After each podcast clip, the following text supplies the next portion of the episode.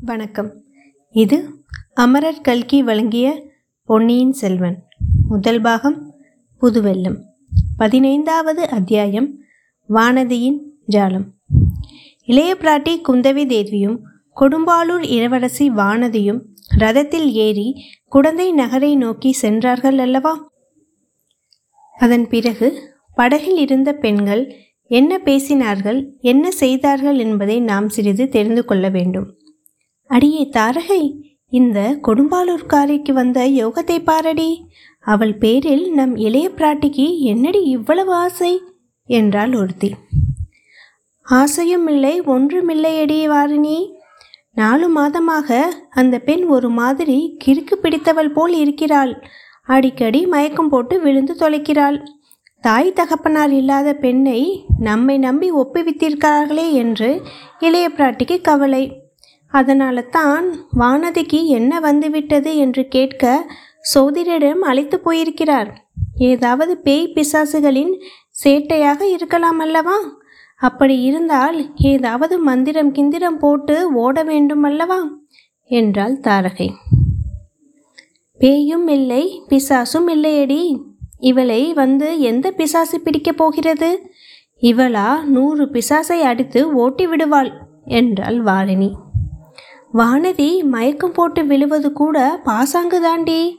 இப்படியெல்லாம் செய்தால் மெதுவாக இளவரசரை தன் வலையில் போட்டுக்கொண்டு விடலாம் என்று அவளுடைய எண்ணம் என்றாள் இன்னொருத்தி. நிரவதி சொல்வதுதான் சரி. அது மட்டுமா?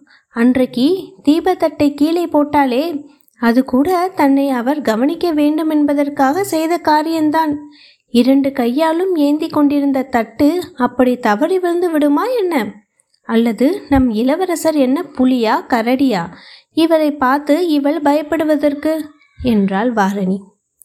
உடனே மூச்சை போட்டு விழுந்து விட்டதாக பாசாங்கு செய்தாளே அதற்கு எவ்வளவு கெட்டிக்காரத்தனம் வேண்டும்? என்றாள் நிரவதி.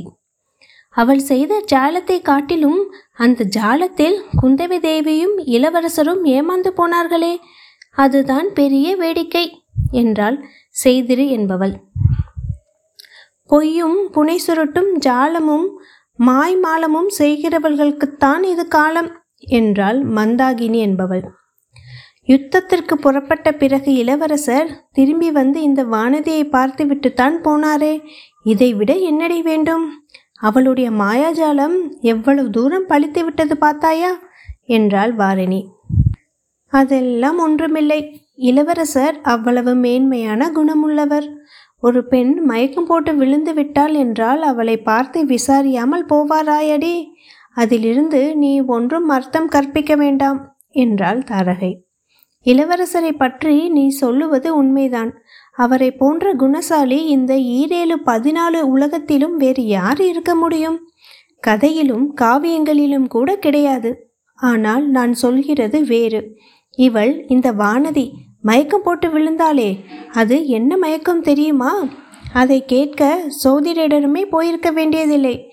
என்னை கேட்டிருந்தால் நானே சொல்லியிருப்பேன் என்றாள் பாரணி அது என்னடி மயக்கம்? எங்களுக்குத்தான் சொல்லேன் என்றாள் செந்திரி.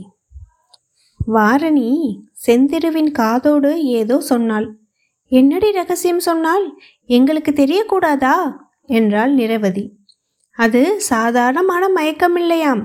மயல் மயக்கமாம் என்றாள் செந்திரு உடனே எல்லோரும் கலகலவென்று சிரித்தார்கள். அதை கேட்டுவிட்டு நதிக்கரை மரங்களில் இருந்த பறவைகள் சடசடவென்று இயற்கை அடித்துக்கொண்டு பறந்து சென்றன. நம் இளவரசர் இலங்கையிலிருந்து திரும்பி வந்தால் மறுபடியும் இவள் மாயப்பொடி போட பார்ப்பாள். அதற்கு நாம் இடம் கொடுத்து விடாமல் ஜாக்கிரதையாக இருக்க வேண்டும் என்று சொன்னாள் நிரவதி. இளவரசர் திரும்பி வருவதற்குள் இந்த வானதி பைத்தியம் பிடித்து பிதற்ற ஆரம்பிக்காவிட்டால் என் பெயர் தாரகை இல்லை. பெயரை தாடகை என்று மாற்றி வைத்துக் கொள்கிறேன் என்றாள் தாரகை. அது கிடக்கட்டுமடி. இளைய பிராட்டி சொல்லிவிட்டு போன காரியத்தை அவர் வருவதற்குள் செய்து வைக்க வேண்டாமா? வாங்கலடி என்றாள் மந்தாகினி. பிறகு அப்பெண்களில் இருவர் படகின் அடியில் ஏற்கனவே சிறிது பெயர்த்திருந்த ஒரு பலகையை பெயர்த்து எடுத்தார்கள். பெயர்க்கப்பட்ட இடத்தில் நீளமான பெட்டி போல் அமைந்த பள்ளத்தில் ஒரு முதலை கிடந்தது. அதாவது செத்துப்போன முதலையின் உடலை பதப்படுத்தி உள்ளே பஞ்சும் நாரும் திணித்து வைத்திருந்த பொம்மை முதலை. அதை எடுத்து வெளியில் வைத்து கொண்டார்கள். படகை சிறிது தூரம் செலுத்தி கொண்டு சென்று நதிக்கரை ஓரத்தில் பெரிய பெரிய வேர்கள் விட்டு வளர்ந்திருந்த ஒரு பெருமரத்தின் அருகில் வைத்தார்கள். அம்மரத்தின் ஓரத்தில் அத்தோல் முதலையை எடுத்து விட்டார்கள். அது மர வேர்களிலே பாதி பாதியும் நதி வெள்ளத்தில் பாதியுமாக கிடந்தது. பார்ப்பதற்கு நிஜ முதலை போலவே பயங்கரமான தோற்றம் அளித்தது. வெள்ளம் அடித்து கொண்டு போய் விடாமல் ஒரு சிறிய மணற்கயிற்றை அதன் கால் ஒன்றில் கட்டி வேரோடு சேர்த்து பிணைத்தார்கள். கயிர் வெளியில் தெரியாதபடி நீருக்குள்ளேயே அமுங்கி இருக்கும்படி கட்டினார்கள். ஏனடி மந்தாகினி எதற்காக இந்த பொம்மை முதலையை இப்படி மரத்தடியில் கட்டி வைக்க சொல்லியிருக்கிறார்களே பிராட்டி? என்று தாரகை கேட்டாள். உனக்கு தெரியாதா? வானதி மிக்க பயந்தாங்கோழியாய் இருக்கிறாள் அல்லவா? அவளுடைய பயத்தை போக்கி தைரியசாலி ஆக்குவதற்குத்தான் என்றாள் மந்தாகினி. எல்லாவற்றையும் சேர்த்து பார்த்தால் வானதியை இளவரசருக்கே கல்யாணம் செய்து வைத்துவிட வேண்டும் என்று குந்தவை தேவி உத்தேசித்திருக்கிறார் போலிருக்கிறது என்றாள் நிரவதி. அப்படி ஏதாவது பேச்சு வந்தால் நான் இந்த வானதிக்கு விஷத்தை கொடுத்து கொன்று விடுகிறேன். பார்த்து கொண்டிரு என்றாள் பொறாமைக்காரியான வாரிணி. நீ இப்படியெல்லாம் எரிச்சல் அடைவதற்கு காரணமே இல்லை. மானிய கெடுத்து இரட்டை மண்டல சக்கரவர்த்தியும் வேங்கை நாட்டின் மன்னரும் கலிங்க தேசத்து ராஜாவும் வடக்கே வெகு தூரத்தில் உள்ள கண்ணோசி சக்கரவர்த்தியும் கூட நம் இளவரசருக்கு பெண் கொடுக்க காத்திருக்கிறார்களாம். அப்படி இருக்க இந்த கொடும்பாலூர் வானதியை யாரடி லட்சியம் செய்ய போகிறார்கள்? என்றாள் மந்தாகினி. நீ சொல்லுகிறபடி அந்த அரசர்கள் காத்திருக்கலாமடி. ஆனால் நம் இளவரசருடைய விருப்பம் அல்லவா முக்கியம்? இளவரசர் நான் எப்போதாவது கல்யாணம் செய்து கொண்டால் தமிழகத்த பெண்ணைத்தான் மணந்து கொள்வேன் என்று சொல்லி கொண்டிருக்கிறாராம். உங்களுக்கு இது தெரியாதா? என்றாள் செந்திரி அப்படியானால் மிகவும் நல்லதாய் போயிற்று. நாம் எல்லோரும் சேர்ந்து தனித்தனியே நம் கைவரிசையை காட்ட வேண்டியதுதானே? அந்த வானதியால் முடிகிற காரியம் நம்மால் முடியாமல் போய்விடுமா என்ன? அவளிடம் உள்ள மாயப்பொடி நம்மிடமும் இல்லையா என்ன? என்றாள் தாரகை. இப்படியெல்லாம் இந்த பெண்கள் பேசியதற்கு ஆதாரமான நிகழ்ச்சி என்னவென்பதை நேயர்களுக்கு இப்போது தெரிவிக்க விரும்புகின்றோம்.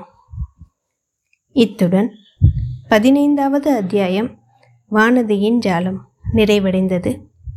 மீண்டும் பதினாறாவது அத்தியாயம் அருள்மொழிவர்மர் அது உங்களுடன் பயணிக்கிறேன். நன்றி வணக்கம்.